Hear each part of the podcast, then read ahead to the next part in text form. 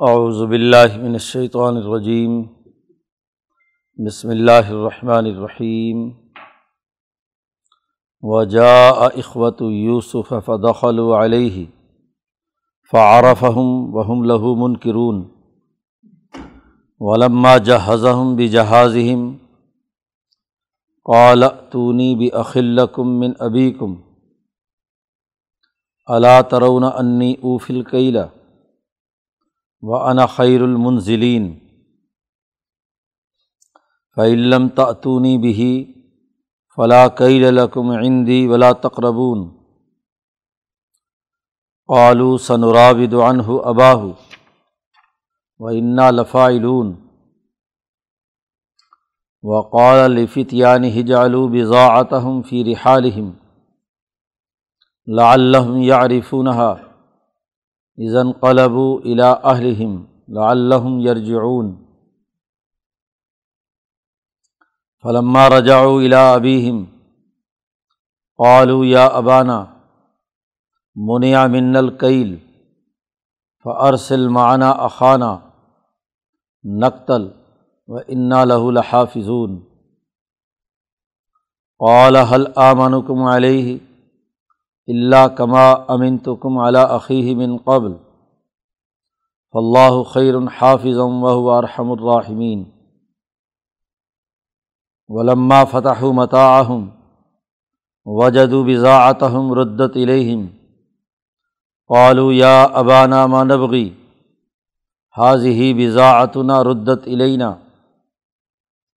و نمیر اہلنا و نحفظ اخانہ و نزداد کیل بعیر ظال کا کیل یسیر۔ قال لن ارسلہ معکم حتٰۃ اتونی موسقم من اللہ لتعنی بھی اللہ یحاط بکم۔ فلما آتو موسقہم قال اللہ علامہ نقول وکیل۔ وقال یا بنی لا تدخلوا من باب واحد۔ ود خلومن ابواب متفرق وما اغنی عنکم من اللہ من شعی ان الحکم اللہ علیہ توکل تو علیہ فلی توکل المتوکلون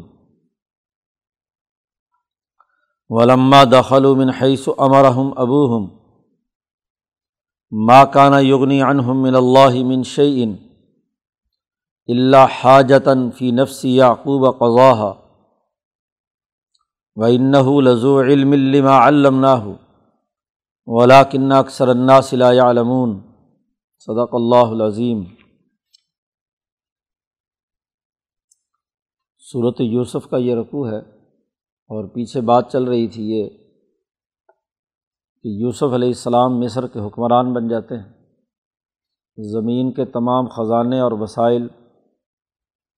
ان کے قبضے میں آ جاتے ہیں۔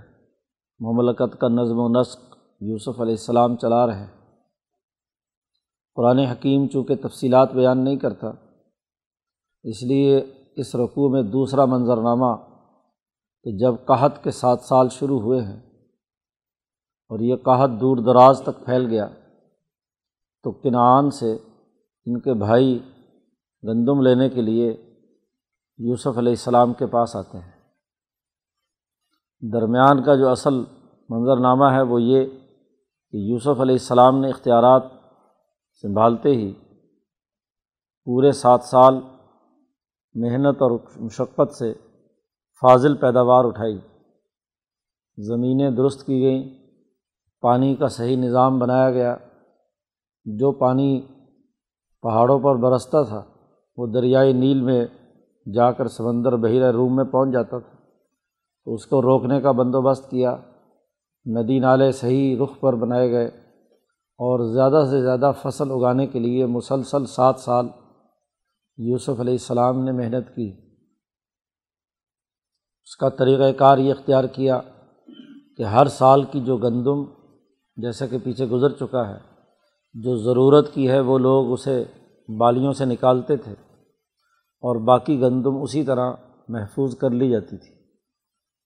اور ترتیب یہ قائم کی گئی کہ جو پہلے سال کی پیداوار ہے، اسے جو اگلا قحط کا سال پیدا ہونا ہے، پہلا یعنی آٹھواں سال، سات آٹھ سال تک وہ گندم محفوظ رہ سکے۔ اس کے لیے بڑے بڑے گودام بنائے گئے، اس کی حفاظت کا نظام بنایا گیا۔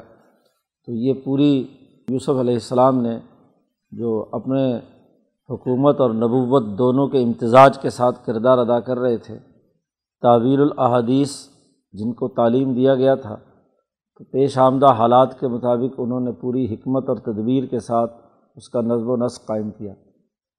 تو سات سال ایسے خوشحالی کے جس میں فاضل پیداوار کی حفاظت کا نظام یوسف علیہ السلام نے قائم کیا۔ جب اگلے سات سال قحط کے شروع ہوئے، تو جو پہلے سال گندم محفوظ کی گئی تھی، وہ اس پہلے سال میں، جو قحط کا پہلا سال تھا اس میں استعمال کی گئی، اس طرح اس کی ایک ترتیب بنا لی گئی۔ اور اس کے لیے یہ طے کیا گیا کہ ہر خاندان کو ایک مساوی بوجھ اونٹ کا دیا جائے گا۔ اونٹ جس کے اوپر دونوں طرف بڑے بڑے بورے لاتے ہیں، تو دونوں طرف کا یہ پورا بوجھ ایک خاندان کے لیے کافی ہے، سال بھر کے لیے۔ تو یہ نظام تشکیل دیا گیا کہ گندم اس طریقے سے ایک سال کے اعتبار سے فروخت کی جائے اور سب کے لیے قیمت یکساں۔ یہ نہیں کہ غلہ نایاب ہے، تو منہ مانگے داموں پر فروخت کیا جائے۔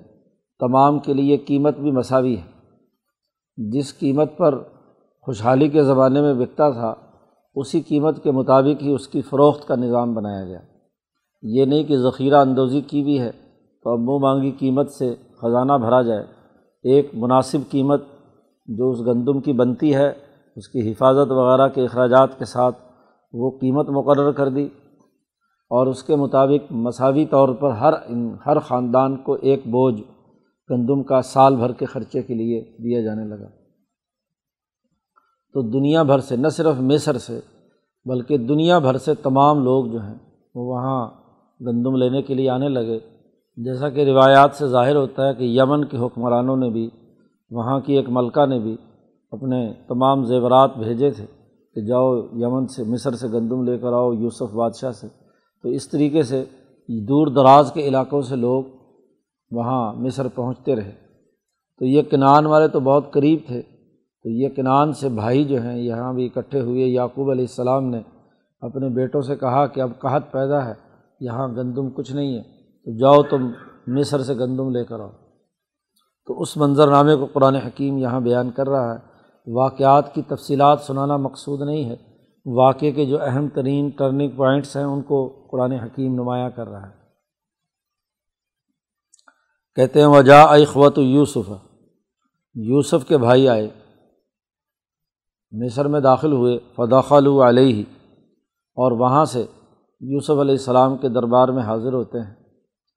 جب تک پردیسیوں کے لیے قانون تھا کہ جو بھی آئے گا، وہ پہلے حکومت سے منظوری لینے کے لیے بادشاہ کے پاس پہنچے گا، یوسف علیہ السلام کے پاس آئے گا۔ اور چونکہ حضرت یوسف علیہ السلام کو یہ بھی معلوم ہو چکا تھا کہ قحط بہت دور دور تک ہے، تو خود یوسف علیہ السلام بھی اپنے والد گرامی اور اپنے بھائیوں کے انتظار میں تھے کہ ضرور وہاں بھی قحط ہوگا اور وہ بھی کسی نہ کسی دن گندم لینے کے لیے یہاں آئیں گے۔ تو انہوں نے ان کی علامات کے مطابق ہاں جی کہ مصری لوگ بہت چھوٹے قد کے اور بہت مختصر اور منحنی ہوتے تھے۔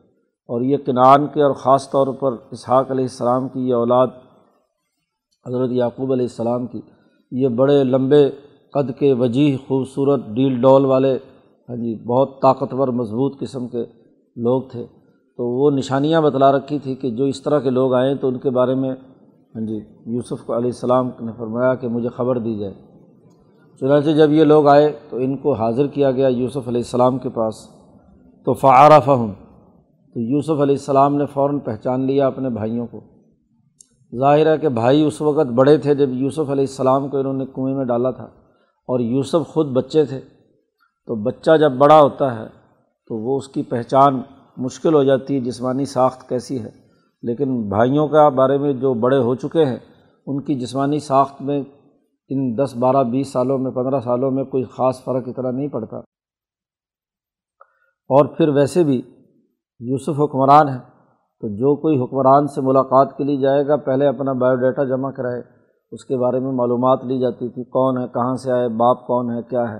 تو وہ ساری تفصیلات چونکہ پہلے یوسف کے پاس پہنچ چکی تھی، تو جیسے یوسف کے دربار میں وہ حاضر ہوئے، تو فعارف ہوں تو یوسف نے فوراً انہیں پہچان لیا۔ لیکن قرآن کہتا وہم لہو منکرون وہ یوسف علیہ السلام کو نہیں پہچان سکے ان کے لیے وہ یوسف علیہ السلام گویا کہ ایک اجنبی ہے، ایک بادشاہ ہے جس کے دربار میں وہ حاضر ہوئے۔ ہیں اب وہاں یوسف علیہ السلام نے چونکہ بھائی بھی تھے، ایک رشتہ بھی ہے، اپنا آپ تو ظاہر نہیں کیا، لیکن ان کی خدمت کی، ان کا اچھے طریقے سے انہیں ٹھہرایا، کھانا پینے کا اچھا نظام دیا، اور گندم ان کی جو ایک ایک آدمی کے حساب سے دس آدمی آئے تھے، دس بھائی۔ گیارہویں بنیامین باپ کے پاس تھے اور بارہویں خود یوسف علیہ السلام تھے۔ تو دس آدمیوں کے لیے دس اونٹ مساوی طور پر تیار کر دیے گئے۔ قرآن کہتا ہے، فلما جہاز ہم بھی جہاز جب تیار کر دیا ان کا سامان وغیرہ۔ جہاز عربی میں کہتے ہیں، کسی ایسے اسباب کو تیار کرنا جو سفر کے لیے استعمال میں آئے۔ تو سفری ضروریات کے لیے جو چیز تیار کی جاتی تھی، انہیں جہاز کہا جاتا ہے۔ یہ جہیز بھی اسی جہاز ہی سے ہے کہ جو چیز تیار کر کے کسی ضرورت کے لیے، استعمال کے لیے جو چیزیں ہیں انہیں لے کر جانا۔ جب یوسف علیہ السلام نے ان کا سامان تیار کر دیا، ان کا جہیز گویا کہ تیار کر دیا، تیار شدہ چیزیں، اسباب ان کی تیار ہو گئیں۔ تو انہوں نے جو کچھ حضرت یوسف علیہ السلام نے ان کے ساتھ سلوک کیا تھا، شاہی مہمان خانے میں ٹھہرایا، کھانے پینے کا، آرام کا اور سامان بھی ان کا خود بندھوا کر ہاں جی ملازموں سے وہ ان کے سامنے رکھ کر دیا۔ تو اس وقت انہوں نے ایک اور خواہش کا اظہار کیا بھائیوں نے، کہ ہمارا ایک ان کا خیال تھا کہ ہمارا ایک بھائی اور بھی ہے، تو بادشاہ بڑا کریم ہے، تو اس بھائی کا بوجھ بھی ہمیں مل جائے۔ تو انہوں نے بتلایا، تعارف کرایا کہ جی ہمارا ایک بھائی بھی ہے، ستیلا بنیامین ایک بوجھ ان کے لیے بھی آپ دے دیں۔ یوسف علیہ السلام نے کہا کہ نہیں، یہ قواعد و ضوابط کے خلاف بات ہے کہ جو آدمی یہاں موجود نہیں ہے اور آیا نہیں ہے اس کا بوجھ ہم کیسے دے سکتے ہیں؟ ہاں البتہ دوبارہ جب آؤ تو بھائی کو لے کر آنا اگلے سال، تو پھر کیا ہے؟ اس کو بھی ایک بوجھ دے دیں گے۔ اس بنیاد پر یوسف علیہ السلام نے کہا کہ قالتونی بھی اخلکم من ابھی کم تو میرے پاس لے آؤ اپنے اس بھائی کو جو تمہارے باپ کی طرف سے ہے۔ اللہ تی بھائی ہے۔ اس بھائی کو ضرور ساتھ لے کر آنا۔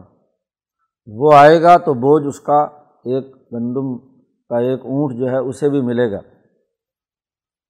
اعلیٰ ترونا یوسف علیہ السلام نے ان سے کہا کہ کیا تم نہیں دیکھ رہے؟ کہ انی اوفل کیلا، میں پورا پورا تول کر وزن تمام کو برابر دیتا ہوں۔ کسی میں کوئی کمی جاتی نہیں کی جاتی۔ پورا تولتا ہوں، ورنہ عام طور پر بادشاہوں کا دستور ہے۔ کہ جب وہ کمزوروں کے ساتھ کوئی معاملہ کرتے ہیں تو ناپ تول میں کمی کر دیتے ہیں۔ تھوڑا تول کہہ کر کہتے ہیں زیادہ ہے، بس ٹھیک ہے، لے جاؤ۔ تو میں نے تول بھی تمہیں پورا پورا دیا ہے۔ اور وہ انا خیر المنزلین اور میں نے تمہاری بہت اچھی مہمان نوازی بھی کی ہے۔ بہتر اتارنے والوں میں سے۔ انزال یعنی کسی کا اعزاز اور اکرام کرنے کے لیے، کسی کا استقبال کرنے کے لیے جو کردار ادا کیا جاتا ہے۔ تو مہمانوں کے لیے، جیسے قرآن نے بھی کہا ہے کہ لوگ جنت میں جائیں گے، تو نظلم بن غفور الرحیم، تو اللہ تبارک و تعالیٰ کی طرف سے مہمانی پیش کی جائے گی، اسے نزل کہا گیا ہے۔ آتے ہی جو سب سے پہلے پانی وانی اور چیزیں پیش کی جاتی ہیں، اس کو نزول کہا جاتا ہے۔ تو خیر المنظرین تم میرے پاس آئے ہو تو میں نے تمہارا بہت اچھا اعزاز و اکرام کیا ہے۔ کھانے پینے کا، رہن سہن کا، آرام کرنے کا بہت اچھا بندوبست کیا ہے۔ تو دو باتیں کہیں۔ ایک تو یہ کہ میں نے وزن پورا پورا دیا، کوئی کمی جاتی اس میں نہیں کی۔ اور دوسرا یہ کہ میں نے تمہیں رہائش اچھی دی ہے۔ لہٰذا بھائی کو یہاں لانے میں مسئلہ کیا ہے؟ ایک تو تمہارا ایک بوجھ بڑھ جائے گا، ایک گندم تمہارے پاس ایک اونٹ کی زیادہ آ جائے گی۔ دوسرا یہ کہ یہاں آرام سے رہے گا، یہاں کوئی تکلیف کا تو ایسا مسئلہ نہیں ہے، اس لیے اپنے بھائی کو ضرور لے کر آنا۔ پھر یوسف علیہ السلام نے کہا فعلم تعتونی بھی اگر تم آئندہ اپنے بھائی کو یہاں لے کر نہ آئے تم نہ لا سکے اسے۔ تو فلاں کئی لکم اندی تو تمہارے لیے کوئی اور بوجھ نہیں ہوگا۔ تمہیں گندم نہیں ملے گی۔ کیونکہ اب اس وقت اندازہ ہوگا کہ تمہارا بھائی تھا نہیں۔ تم نے جھوٹ بول کر ایک بھائی کی گندم لینے کی کوشش کی یہاں۔ تو تم جھوٹے قرار پاؤ گے۔ اور جب جھوٹے ہو گئے بھائی تمہارے ساتھ نہیں ہوگا، تو پھر تمہیں بھی گندم نہیں ملے گی۔ لا کئی رقم عندی۔ اور یاد رکھو بلا تقربونی۔ میرے قریب بھی مت پھٹکنا۔ اگر بھائی کو نہ لائے تو یہاں میرے قریب کبھی نہ آنا۔ کیونکہ اس کا مطلب یہ ہے کہ بھائی تھا نہیں، تم نے جھوٹ بول کر مجھ سے گندم ایک اونٹ کی مانگنا چاہی، تو تم مجھ سے دھوکہ کرتے ہو۔ بادشاہوں سے دھوکہ کرنے والا بادشاہ کے قریب نہیں آ سکتا۔ اس لیے تم آئندہ اگر آؤ، بھائی کو لے کر آؤ، تو تمہیں پورا پورا وزن بھی ملے گا اور میں اچھی مہمان نوازی بھی کروں گا۔ لیکن اگر نہیں لا سکو گے تو میرے قریب بھی مت آنا اور تمہارے لیے گندم بھی آئندہ نہیں ہوگی، تم جھوٹ اور فراڈ کرتے رہے ہو۔ اب وہ کہتے ہیں، وہاں یوسف علیہ السلام کے سامنے قالو، کہنے لگے، بھائی سنراود و انہ ہم اپنے باپ کو پھسلانے کی کوشش کریں گے، اس بھائی کو لانے کے لیے، کیونکہ ہمارے باپ کو، ہمارے اس بھائی سے بڑی محبت ہے۔ پہلے بھی اس کا ایک بھائی جو ہے، وہ جنگل میں کہیں گم ہو گیا تھا، تو اس کا ہمیں باپ کو بڑا دکھ ہے تو وہ اب اس کے سگے بھائی کو اپنے سے جدا نہیں کرتا۔ تو یہاں بھی وہی جملہ استعمال کیا ہے نوراودو جو پیچھے زلیخا اور یوسف کے قصے میں بیان ہوا تھا کہ اس نے یوسف کو پھسلانے کی کوشش کی تھی، چکر دے کر ہاں جی کسی طریقے سے اپنے جال میں پھانسنے کی کوشش کی تھی۔ تو ان بھائیوں نے بھی یعقوب کے لیے یہی جملہ استعمال کیا کہ سنوراودو ہم باپ کو کوئی چکر دیں گے، کوئی پھسلانے کی کوشش کریں گے، کوئی کسی طریقے سے کریں گے اور میں ہم ضرور کر لیں گے۔ وہ انا لفا ہم ضرور ایسا کر گزریں گے کہ بھائی کو ضرور لائیں گے۔ یہ سب کچھ طے کر کے وہ آ گئے۔ اب جب سامان تیار ہو گیا تو یوسف علیہ السلام کو یہ خیال آیا کہ ہو سکتا ہے کہ ان کے پاس اگلے سال گندم خریدنے کے پیسے ہی نہ ہوں۔ جی تو اس لیے وہ جو پیسے ان سے دس بوجھ کے لیے تھے، ہر ہر آدمی سے، ہر تھیلی تھی، اس کے جو مقررہ قیمت مقرر تھی، وہ تھیلیاں ہر ایک کی الگ الگ سونے چاندی کی اشرفیاں ہوتی تھیں، تو وہ اشرفیاں ہر تھیلی ہر آدمی کی۔ تو ہر بھائی کی تھیلی جو آئی تھی، وہ اس کے سامان میں خفیہ طور پر رکھوا دی۔ وہ لفت یعنی ہی حضرت یوسف علیہ السلام نے اپنے نوجوانوں سے کہا، اپنے جو ملازمین اور کام کرنے والے تھے، جوان، ان سے کہا کہ اجالو بزا آتہم فی رحال ان کا جو بزا یا ان کے جو پیسے ہیں ہاں جی وہ ان کے، اسی سامان کے اندر رکھ دو۔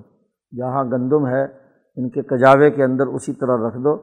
لا اللہ یا عارفونہ شاید کہ یہ پہچان لیں کہ یہ تو ہم، وہی تھیلی ہے جو ہم نے دی تھی گندم لینے کے لیے۔ جی ظاہر ہے کہ ہر ایک اپنی اپنی تھیلی کو جانتا اور پہچانتا ہے ہاں جی کسی چیز کی خرید و فروخت کے لیے۔ تو یہ فوراً پہچان لیں گے۔ ایزن قلب و الا اہلہم۔ جب یہ اپنے گھر میں واپس پہنچیں گے، تو یہ پہچان لیں گے، سامان کھولیں گے اپنا، تو اس میں سے گندم بھی ملے گی اور ساتھ ہی یہ اپنا تھیلی بھی مل جائے گی۔ لا اللہ یرجعون۔ شاید کہ واپس لوٹ کر آئیں گندم خریدنے کے لیے، کیونکہ غربت کی وجہ سے اگر پیسے نہیں ہوں گے، تو دوبارہ گندم خریدنے نہ آ سکیں۔ تو پیسے ان کے پاس موجود ہوں تاکہ یہ اپنے بھائی کو کھینچ کر یہاں لائیں۔ تو اس میں حضرت یوسف علیہ السلام نے وہ پیسے ان کے اندر، ان کے سامان میں رکھوا دیے۔ مفسرین کا یہ بھی کہنا ہے کہ یوسف علیہ السلام کی مروت اور احسان جو ہے، وہ غیرت نے یہ تقاضا کیا کہ باپ اور بھائیوں سے پیسے نہ لیے جائیں اور ان کے پیسے خود خزانے میں اپنی طرف سے جمع کرا دی جائیں اپنی تنخواہ سے یا اپنے اس سے وسائل سے۔ تو یہ احسان اور مروت کیا۔ بھائیوں نے یوسف کے ساتھ یہ سلوک کیا تھا کہ کنویں میں پھینکا۔ اور یوسف علیہ السلام نبی ہیں، باوجود اس بات کے کہ بھائیوں نے زیادتی کی تھی، لیکن انہوں نے ان کے پیسے بھی واپس لوٹا دیے اور ان کا گندم بھی واپس دے دیا۔ قرآن اگلا منظرنامہ بیان کرتا ہے، فلما راجا الا ابی وہ جب گندم لے کر واپس اپنے باپ کے پاس پہنچے، تو قالو جاتے ہی سب سے پہلی بات انہوں نے یہ کہی کہ یا ابانا منیا من القیل۔ اے ہمارے ابا جان ہم سے اب آئندہ گندم روک دی گئی۔ کیل کہتے ہیں وزن کو، وہ جو ایک خاص پیمائش والا ہاں جی برتن ہوتا تھا، ٹوپا اسے کہتے تھے، تو وہ وزن کر کے اردو میں اس کا ترجمہ بھرتی حضرت شیخ الہند نے کیا ہے۔ تو یہ جو بھرتی گندم کی ہے ہاں جی یہ روک دی گئی ہم سے۔ ہاں جی۔ آج بھی غلہ منڈیوں میں پکارا جاتا ہے نا، بھرتی کر دو جی۔ تو وہ بوریاں بھر دیتے ہیں۔ تو یہ گندم دینے کا جو ہمارے وہاں تھا طریقہ مصر میں، وہ ہم سے روک دیا گیا۔ اب ظاہر ہے کہ باپ کو راضی کرنا ہے کہ وہ گیارہواں بھائی جو ہے، وہ ہمارے ساتھ بھیجے۔ تو جا کر سب سے پہلی بات، یہ ابھی سامان بھی نہیں کھولا، بیٹھے بھی نہیں، سب سے پہلے شور بچا دیا باپ کے سامنے کہ منیا من القعید ہم سے آئندہ جو ہے، وہ گندم کی بھرتی روک دی گئی ہے۔ کیوں جی؟ کہتے ہیں فرسل معنی اخانہ اب اس روکنے کا سبب یہ ہے کہ بھائی ہمارے ساتھ نہ آئے تو پھر آپ نے اس دفعہ ہمارے ساتھ اس بھائی کو نہیں بھیجا۔ تو ایک تو ہم ایک بوجھ سے محروم رہ گئے، ایک گندم اور مزید آ جاتی۔ اور دوسرا یہ کہ اب آئندہ کے لیے بھی معاملہ ختم ہو گیا کہ اگر ہم اس کو وہاں پیش نہ کر سکے۔ ہم نے جب تعارف کرایا کہ ہمارا ایک بھائی اور بھی ہے تو وہ بھی گندم دے دو۔ تو انہوں نے کہا، آئندہ لاؤ گے تو ٹھیک ہے، ورنہ جھوٹ کے جرم میں تمہارے لیے بھی گندم بند۔ فارسل معنی اخانہ ہمارے ساتھ ہمارے بھائی کو بھیجیے۔ نقتل، کہ ہم بھرتی لے آئیں، گندم لے آئیں وہاں سے تلوا کے، جو اس کی طریقۂ کار ہے۔ تو ہم دوبارہ جائیں اور لے کر آئیں۔ و انا لہو لحافظون۔ بڑی تاکید کے ساتھ انہوں نے کہا کہ ہم دس آدمی ہیں۔ ہم بے شک اس کی حفاظت کریں گے۔ بنیامین کی اچھی طریقے سے ہاں جی انا بھی تاکید کا، لام بھی تاکید کا ہاں جی خاص جملہ اس میں تاکید کے لیے کہ ہم یہ تمام حفاظت کے ساتھ اپنے بھائی کو رکھیں گے۔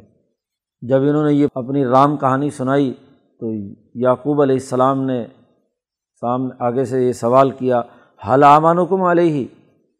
کیا میں تم پر اعتبار کروں؟ جیسا کہ میں نے اس کے بھائی کے بارے میں پہلے تم پر اعتبار کیا تھا۔ جی اللہ کما امن تو کم اعلیٰ عقی من قبل۔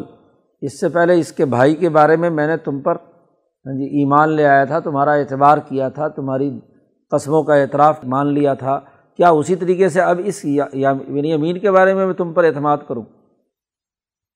تو ایسا کیسے ہو سکتا ہے؟ پہلے تو یو، یعقوب علیہ السلام نے پہلے مرحلے میں تو انکار کر دیا۔ لیکن اب معاملہ یہ کہ قحط پڑا ہوا ہے۔ اب وہ گندم ناکافی ہے۔ سال بھر کا چلو تو خرچہ کسی طریقے سے گزر جائے گا، تو اگلے سال گندم اگر نہیں ملتی تو بھوک سے مریں گے۔ تو اب مجبوری ہے۔ تو اس مجبوری کی وجہ سے حضرت یو یعقوب علیہ السلام نے کہا کہ چلو ٹھیک ہے، لے جاؤ، لیکن فلاح خیر الحافظن وہو ارحم الراحمین۔ اللہ تعالیٰ ہی اچھی حفاظت کرنے والا ہے اور وہی سب سے زیادہ رحم کرنے والا ہے۔ کیونکہ اللہ کے نظام میں ہم کوئی دخل نہیں دے سکتے، تو اللہ پر اعتماد کا اظہار کیا۔ کہ اللہ تعالیٰ ہی حفاظت کرنے والا ہے، اب مجبوری ہے تمہیں لے کر جانا ہے۔ گندم لانی ہے، ضروری ہے۔ اس کے بغیر تو بھوکے مریں گے۔ تو لے جاؤ۔ ابھی تو صرف انہوں نے یہ بات کہہ دی کہ اللہ ہی حفاظت کرنے والا ہے۔ اب یعقوب علیہ السلام نے اصولی رضامندی تو دے دی کہ ٹھیک ہے، چلو لے جا سکتے ہو، گندم کی ضرورت ہے۔ اب اس کے بعد ولما فتح متاحم جب انہوں نے اپنا سامان کھولا تو وجد و بزاعتہم۔ ردت الہم تو انہوں نے اپنی وہ جو پونجی لے کر گئے تھے، جو پیسے دیے تھے تھیلیوں میں، وہ انہوں نے اپنے سامان میں سے ہر ایک کی تھیلی نکلی کہ ردت الہم کہ وہ ان کی طرف لوٹا دیا گیا ہے۔ ان کا بزا بزا کہتے ہیں، اس سمن کو جو کسی کی عوض میں دیا جاتا ہے۔ تو جو پیسے آپ نے دیے تھے، سمن دیا تھا، تو وہ واپس لوٹا دیا گیا ردت الہم قالو اور وہ بڑے خوش ہو کر اپنے باپ سے کہتے ہیں، یا ابانا ماں نبغی۔ اے ہمارے ابا جان، اور ہمیں کیا چاہیے؟ آپ کو زیادہ سے زیادہ مسئلہ یہ ہو سکتا تھا کہ پیسے نہیں ہیں تو کیسے جا کر گندم خرید کر لائیں اتنی؟ تو اب اور کیا چاہیے؟ یہ پیسے بھی ہمیں تو مل گئے۔ ماں نبغی حاضی بزاعتنا ردت علینا یہ ہمارا بزا ہمارا سمن جو ہم نے پونجی دی تھی، وہ بھی ہم پر لوٹا دی گئی ہے۔ تو اس سے زیادہ شفیق بادشاہ اور نرم مزاج اور کون ہو سکتا ہے؟ اب مصر میں پہنچ کر تو بادشاہ ہماری حفاظت کرتا ہے۔ تو راستے میں ہم دس بھائی ہیں، ہم اس کی حفاظت کریں گے۔ اور ہمیں کیا چاہیے؟ و نمیر و اہلنا و نحفظ و اخانہ و نزداد و قیلا بعیر تین باتیں انہوں نے کہیں۔ کہتے ہیں نمیر و اہلنا ہم اپنے گھر والوں کے لیے وہاں سے غلہ لائیں گے۔ میرا غلے کو کہتے ہیں۔ اور نمیر ہم غلہ لے کر آئیں گے اپنے گھر والوں کے لیے۔ ہاں جی تو پیسے مل گئے ہیں تو غلہ لایا جا سکتا ہے۔ اگر پیسے نہ ہوتے تو مشکل تھی۔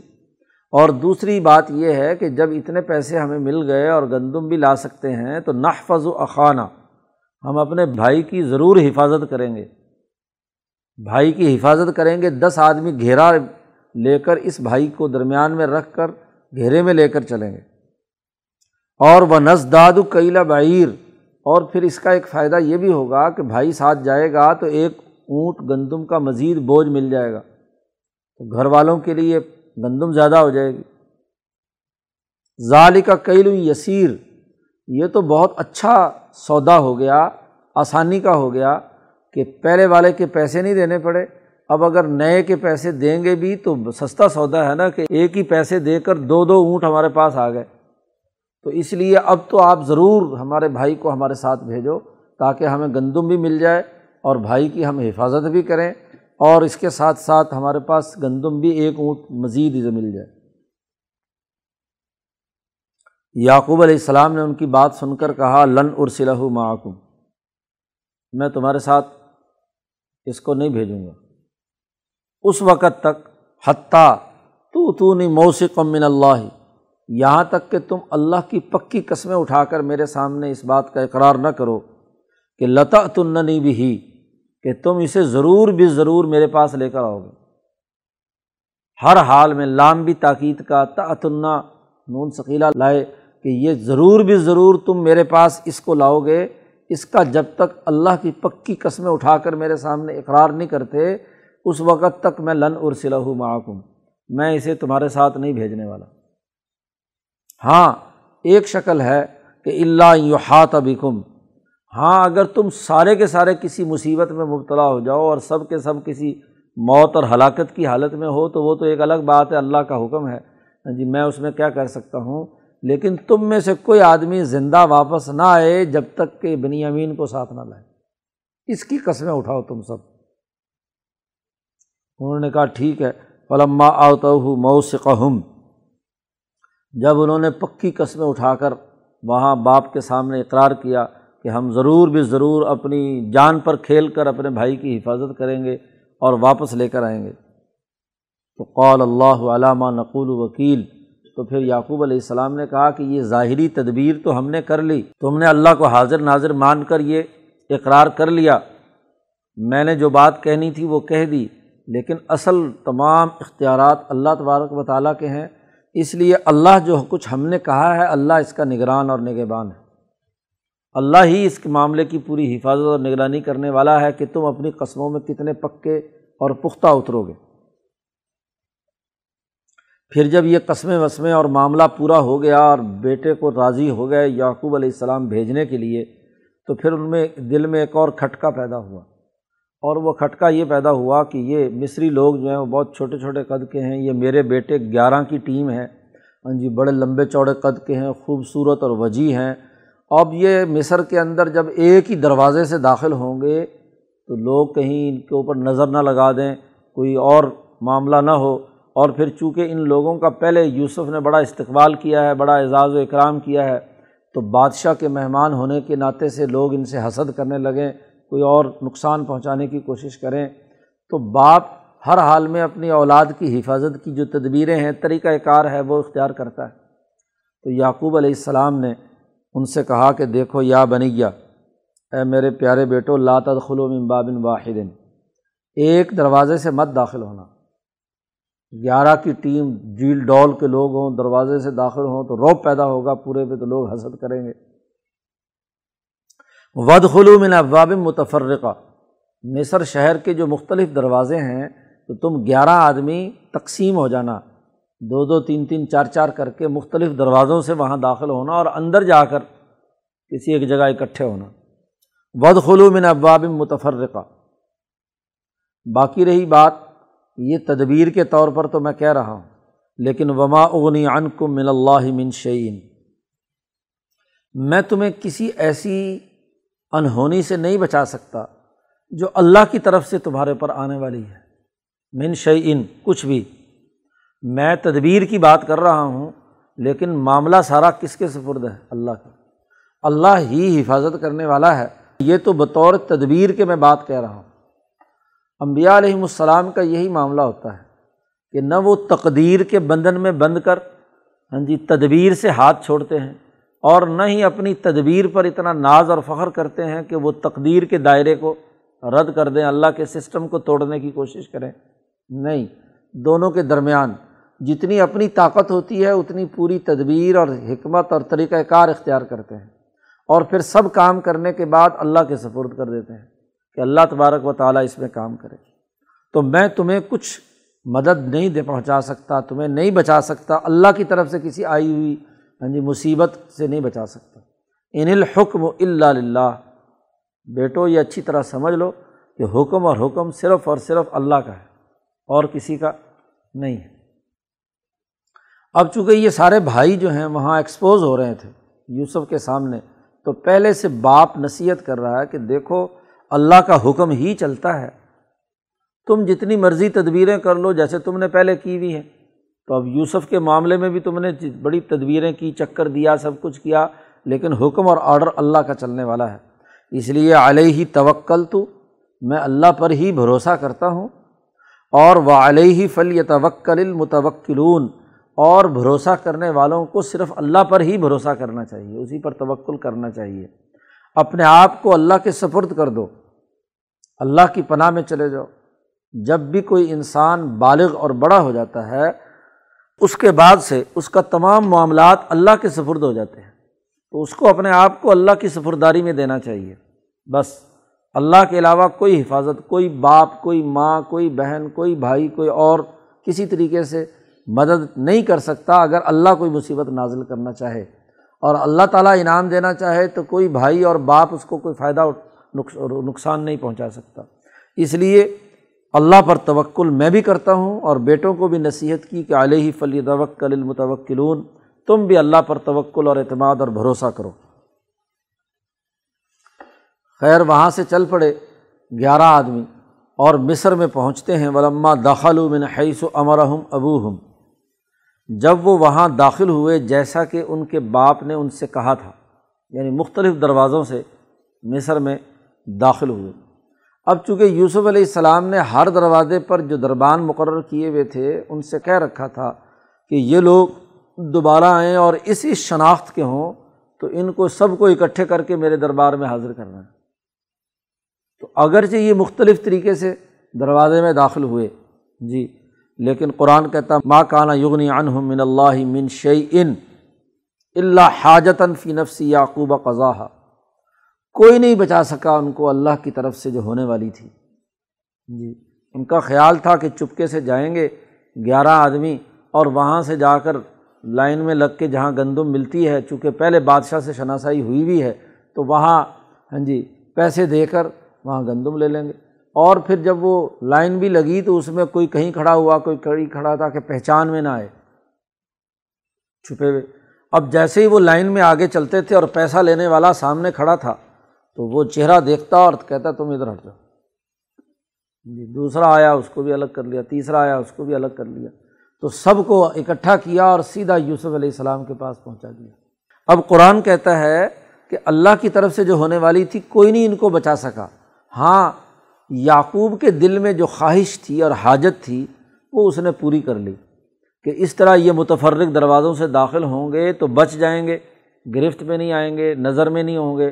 تو یعقوب کے دل میں جو حاجت اور خواہش تھی اللہ حاجتاً فی نفسی یعقوبہ یعقوب کے دل میں جو حاجت اور تقاضا پیدا ہوا تھا قضاحہ یعقوب نے پورا کر لیا۔ اور اس کے مطابق وہ گیارہ آدمی مختلف دروازوں سے وہاں داخل ہو گئے۔ لیکن وہ بچا نہیں سکا کوئی ان کو۔ ان تمام کو اکٹھا کر لیا گیا اور اس کی آگے اگلے رقوع میں تفصیل آ رہی ہے کہ سب کو یوسف کے دربار میں پیش کر دیا۔ یعقوب نے اپنا جو تدبیری تقاضا تھا وہ بھی پورا کیا اور اس کے ساتھ ساتھ اللہ پر توکل کا بھی اظہار کرتے ہوئے کہہ دیا کہ میں تمہیں اللہ سے نہیں بچا سکتا۔ قرآن حکیم کہتا بھائی ان لذو علم علما علمنا ہو اللہ پاک فرماتے ہیں کہ بے شک یعقوب علیہ السلام بڑے علم والے تھے۔ بڑے علم والے تھے، لما علمنا جو ہم نے انہیں علم سکھایا تھا۔ ہم نے انہیں علم سکھایا تھا اور جب یوسف علیہ السلام بھی جب انہوں نے آ کر ڈرامہ کیا تھا کہ جی ان کو بھیڑیا کھا گیا تو وہاں بھی یعقوب علیہ السلام نے یہی کہا تھا کہ انی عالم و من اللہ مالا تعلمون۔ میں اللہ کی جانب سے ایسی بات جانتا ہوں جو تم نہیں جانتے۔ تو یعقوب علیہ السلام نے ان بھائیوں کو دراصل توکل اور اعتماد اللہ کی دعوت دی تھی۔ اصل میں تو اس خواہش کو پورا کیا تھا۔ ورنہ یعقوب بھی جانتے تھے کہ معاملہ اصل میں کیا ہو رہا ہے۔ تو علم ہم نے ان کو دیا تھا، بڑے علم والے تھے۔ ولاکن اکثر انا لا علمون لوگوں کی اکثریت علم نہیں رکھتی۔ یا تقدیر کا بہانہ کر کے تدبیر سے جان چھڑا کر بیٹھ جاتے ہیں۔ اور یا ہاں جی تدبیر پر اتنا اعتماد کرتے ہیں کہ اللہ کی تقدیر اور اللہ کے سسٹم کو بائی پاس کرنے کی کوشش کرتے ہیں۔ تو دونوں چیزیں، دونوں طرح کی انتہا ہے جو اہل علم ہیں، جن کے پاس علم ہے، وہ ان دونوں کو اپنے اپنے درجے پر رکھ کر کام کرتے ہیں۔ جہاں تدبیر کی ضرورت ہے، جہاں دنیا میں نظم و نسق اور انتظام کی ضرورت ہے، تو وہ بھی پورے طریقے سے کرتے ہیں۔ اور جہاں اس کے بعد اپنا کیے ہوئے کام ہونے کے بعد اللہ کے سفرد کر دیتے ہیں، تو یہ توکل اللہ، یہ بھی ان کا ہوتا ہے، اہل علم کا۔ تو یہاں اس رقوع میں قرآن حکیم نے واضح کیا کہ بھائی دو دفعہ یوسف علیہ السلام کے پاس آئے ہیں اور دوسری دفعہ وہ اپنے گیارہویں بھائی کو بھی لے کر آئے ہیں۔ اب اگلا معاملہ کیا ہوا؟ وہ اگلے رقوع میں اللہ پاک نے اس کی تفصیلات بیان کی ہیں۔ اللہ تعالیٰ قرآن حکیم کو سمجھنے اور اس پر عمل کرنے کی توفیق عطا فرمائے۔ اللہ